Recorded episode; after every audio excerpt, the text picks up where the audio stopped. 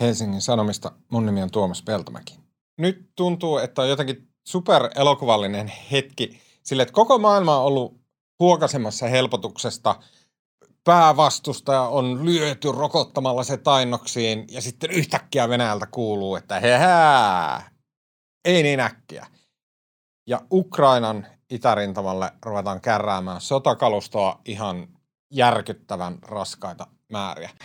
Tänään on tiistai 20. huhtikuuta ja tämä on HS Vision podcast.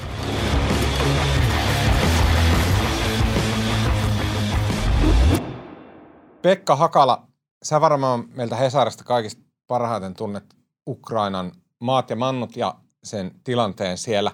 Mutta kerro, että milloin sä oot ollut viimeksi Ukrainassa seuraamassa Ukrainan sotaa ja miltä siellä silloin näytti, kun sä lähdit raportoimasta sotatantereelta? No melko varmasti olin sotaa seuraamassa viimeksi 2015 Debaltseven motin ö, sulkeutumisen aikoihin, eli siis Venäjä yhdessä näiden separatistien kanssa piiritti Ukrainan joukot ja, ja itse asiassa se hyökkäys, hyökkäyssotavaihe, joka oli alkanut alkanut keväällä 2000 tai alkukesästä 2014, niin se loppui silloin, siis helmikuussa 2015. Me oltiin Koposen Kallen kanssa siellä todistamassa tapahtumia ja sen jälkeen siellä on sitten käytykin kuusi vuotta asemasotaa, että viimeksi niin kun mä oon käynyt muistaakseni 2019 presidentinvaalien edellä, jossa televisiokomikko Zelenski valittiin presidentiksi ja, ja Mä kävin siellä ennen sitä tekemässä, repparoimassa tilanteessa ja katsomassa hänen vaalitilaisuuttaan. Ja silloin käytiin, olisikohan se ollut, että käytiin kuva ja Meltion kanssa. Silloin käytiin tuolla itäpuolella itse asiassa ihan rintaman linjalla Avdiivkassa Donetskin pohjoispuolella, jonne periaatteessa tarvisi Ukrainan asevoimien luvan, mutta eihän me ehditty sellaisia, että me käytiin tekemässä siellä – sellaisesta yrittäjä- tai ex-yrittäjäperheestä, jolla oli ollut siellä eläinkauppa, niin reppari, jota nyt meni vähän huonommin, itse asiassa helvetin huonosti.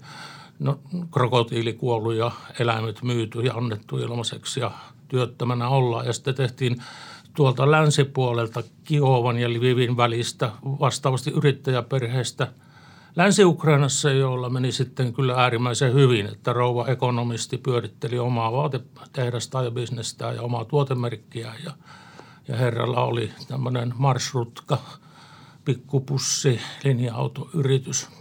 Että hyvin meni, että yritettiin vähän näyttää, että tämä maa on, on niin kuin sodan ansiosta aika lailla kahtia. Mm.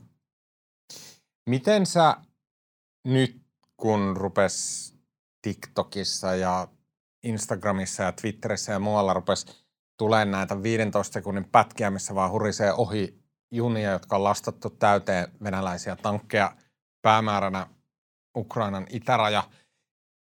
Yllättikö se sua, että Venäjä alkoi nyt pullistella? Joo, yllätti. Mä osannut tämmöistä mulla käy usein niin, että mä oon niinku ajatellut joskus aikaisemmin, että tos varmaan käy niin ja näin. Ja sitten mä oon sitä aprikoinut ja unohtanut koko asia. Ja sitten kun käy niin tai näin, niin mä oon vähän pöllämystynyt. Mutta ehkä mä en ollut tällä kertaa ihan ainut. Et mä itse yhden päivän kattelin sosiaalisen median junassa pörisee panssarityyppisiä tyyppisiä videoita ja hahmottelin sitten, että mitä sieltä oikein, oikein, oikein on, on näkynyt ja löydetty. Mm. No miltä ne sun silmään näytti? Jos sanotaan, että minä edustan, edustan tavallista ihmistä, jonka silmään ne vaan näytti silleen niin kuin äh, pelon ja kauhun videopätkiltä. Miltä ne näytti sun silmään? Mitä se menee sinne rajaan? Ei se näyttänyt mun mielestä oikein kovinkaan kummoselta. Siellä oli panssareita, panssaroituja miehistön kuljetusajoneuvoja ja sitten raketiheittimiä ja kaikenlaista peruskamaa, mitä esimerkiksi Ukrainassa on koko ajan käytetty. Ja eihän noista pätkistä niin kuin näe, missä mennään, mihin suuntaan ja minkälaisista kokonaisuuksista on kysymys. Mutta että nyt mitä Ukraina on sanonut, että siellä on niin kuin 40 000 plus toista 40 000 Krimillä, niin kyllähän silloin puhutaan – merkittävästä joukkojen keskittämisestä ei siinä mitään tänä päivänä, jos on kymmeniä tuhansia ukkoja, eli siis useita divisioonia, niin, niin, niin kyllä siinä niin kuin pitkälle ne sodat, joista me nykyisin kerrotaan ja uutisoidaan, niin saattaa olla ihan niin kuin tuhannen, kahden tuhannen nukon mm. säpinöitä. Että kyllä tuossa niin kuin, on niin kuin, vähän niin kuin sanoisiko oikean sodan koko luokkaa, vaikka ei tietenkään siinä mielessä, jos me muistellaan jotain toista maailmansotaa tai vasta. Uh, on olemassa semmoinen niin kuin rimpsu tympeitä asioita ja vihamielisiä asioita, mitä Venäjä tekee maailman näyttämöllä – ja siinä on semmoinen ihmeellinen joku niin kuin viiden, kuuden, seitsemän vuoden sykli. Nyt äh, Venäjä pullistelee Ukrainan itärajalla. Kuusi vuotta sitten, ehkä seitsemän vuotta sitten Venäjä kävi Ukrainan sotaa. Siitä kuusi vuotta taaksepäin Venäjä kävi Georgian sotaa. Siitä, en tiedä montako vuotta sitten, sitten oli Tsetseenian sotia, siellä on Abhaasia, siellä on Transnistria. Mitä tämä niin kuin rimpsu kaiken kaikkiaan kertoo? Mitä, mitä me sen kautta voidaan niin ymmärtää Venäjän toimista tai ajattelusta? Ei mitään, ihan mitä halutaan. Mä oon usein meditoinut tätä asiaa ja kyllä mä jossain vaiheessa vähän kallistuin siihen näkemykseen, että nyt kysymys on kuitenkin prosessista, jossa suurvalta hajoaa. Että tämä on kaikki sitä. Mm-hmm. Että tavallaan niin kuin me nähtiin Neuvostoliiton hajoaminen ikään kuin 91 elokuussa – 17-20. päivä on joku epäonnistunut vallankauppausyritys ja sen jälkeen todetaan, että no tämä on nyt tässä. Niin kuin se ei nyt ihan vaan noin mene, että imperiumit ei niin kuin lähde tälleen mm. hupsista keikkaa, vaan tämä on niin kuin tavallaan sitä samaa prosessia. Tietysti jos sitä katsoo niin kuin Kremlin strategiana, niin se, onhan siinä sitäkin, että se on niin kuin – rajojen puolustamista, laajenemista, hajoamisen estämistä ja ennen kaikkea sellaista menetelmää, jossa luodaan erilaisia jäätyneitä konflikteja, joita tavallaan pilkutetaan omia rajoja. Mm. Ja, ja tällä tavalla niin kuin, vähän niin kuin merkataan reviiriä samalla lailla kuin koirat tapaavat tehdä. Mutta tota, mä en, se on aina niin kiva selittää kaikki sillä rationaaliseksi ja sanoa, että – joka puskassa on Putin, joka on, on kavala ja syyllinen kaikkea. Mutta mm. kun maailmassa ja ennen kaikkea Venäjällä tahtoo niin kuin sanotusti randomilla mennä kyllä usein enemmän. Mulla on tullut toimittajana joskus semmoinen fiilis, että se niin kuin yksi järkytyksiä, mikä toimittajana aika aikaisessa vaiheessa joutuu kohtaan, on se, että kun pääsee tutustua ja näkemään ovien taakse moniin hyvin arvostettaviin instituutioihin valtiohallinnossa tai pörssiyrityksissä tai näin, ja sitten niin hoksaa, että hitto, että siellä ei olekaan mitään suurta suunnitelmaa, että siellä ei olekaan mitään niin kuin, ää, superneroa, joka hoitaa kaiken automaattisesti oikein. Ainoa, missä jotenkin jatkuvasti pysyy toi leima, että siellä pelataan semmoista 4D-shakkia, on Putin. Että hän olisi niin tämmöinen. Siinä, missä kaikki muut vaan säntäilee ja tunaroi, niin Putin pelaa jotain tämmöistä niin kuin, että hänellä on 18 siirtoa meneillään. Pidätkö ollenkaan tota, mitenkään totuudenperäisenä mielikuvana.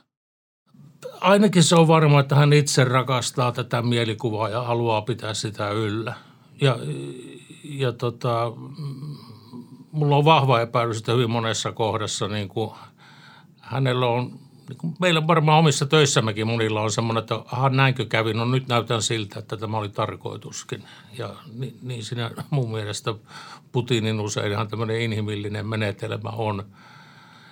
Hyvin usein, kun tämä sitten menee julistamaan sosiaalisessa mediassa, niin saa kyllä niin kuin Putin vastaiset olemat niskaansa, että mitäpä Putinin pikku toimi, toimitussihteeri ja tiedottaja Pekka siellä nyt selittelee, että kyllä se Putin paha on.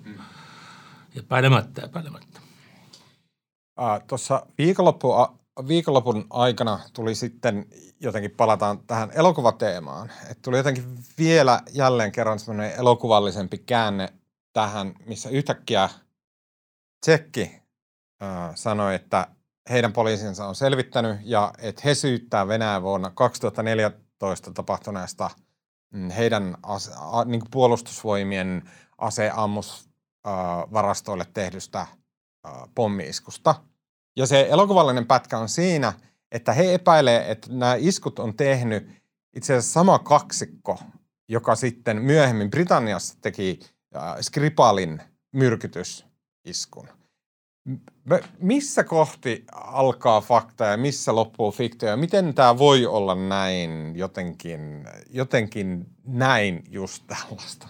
Kyllä se voi mun mielestä. Siis, siis niin kuin todellisuus on usein vähän kirjallista tai elokuvallista. Että kyllä tässä ilmeisesti yhdistävä tekijä tässä nyt näiden kahden miehen välillä – GRU-upseereiden välillä on Emilian Gebrev-niminen bulgarialainen asekauppias, asetehtailija, joka ilmeisesti yritettiin 2015 muutama kuukausi noiden räjähdysten jälkeen sitten mahdollisesti Novitsokilla myrkyttää.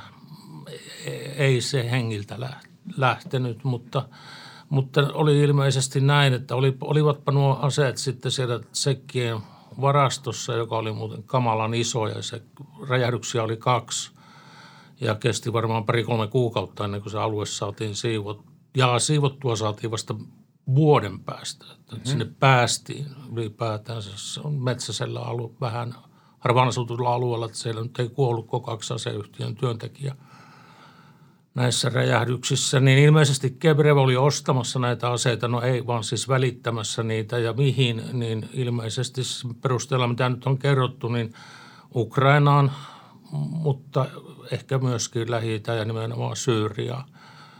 Venäjää vastaan taisteleville joukoille, että kumpi tästä sitten Moskovan silmissä olisi ollut pahempi juttu, en tiedä, mutta, mutta kyllä se niin samalta vyyhdeltä sen perusteella, mitä nyt tiedetään, niin näyttää.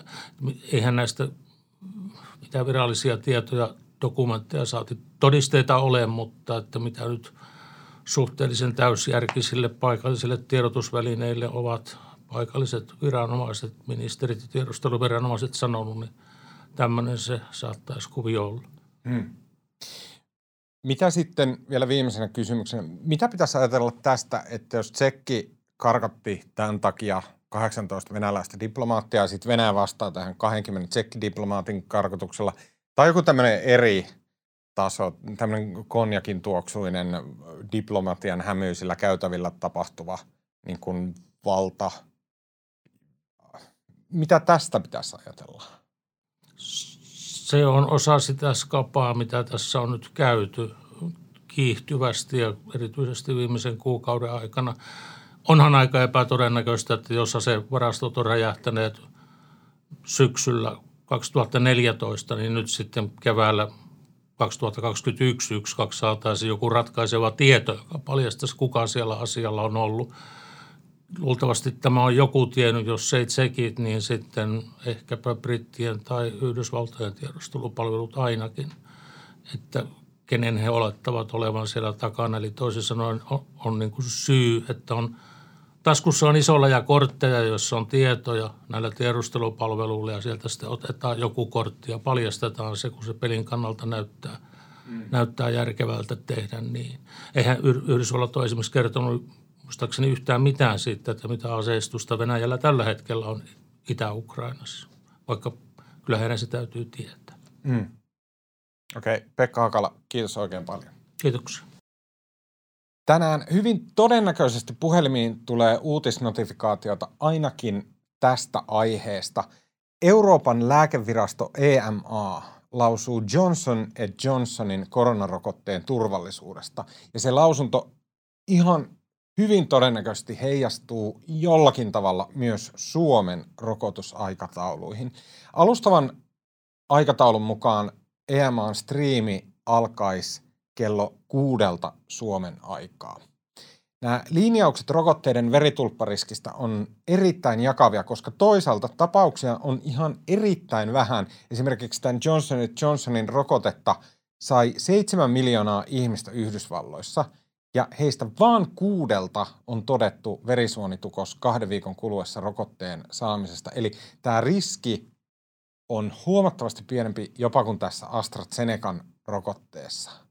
Mutta sitten toisaalta, jos hallitukset ja lääkintäviranomaiset ei reagoisi näihin hyvin pieninkin riskeihin, niin ehkä ihmisille tulisi mieleen, että, että näitä ei oteta vakavasti ja että sen takia ihmiset alkaisi karttaa näiden rokotteiden ottamista. Ja sen seuraukset voisivat olla ihan katastrofaaliset. Okei, kuva- ja äänituotannosta sekä leikkauksesta vastaa tänään Mikko Peura. Mun nimi on Tuomas Peltomäki ja tämä podcast toimitetaan Helsingin Sanomien visiotoimituksessa. Nähdään huomenna.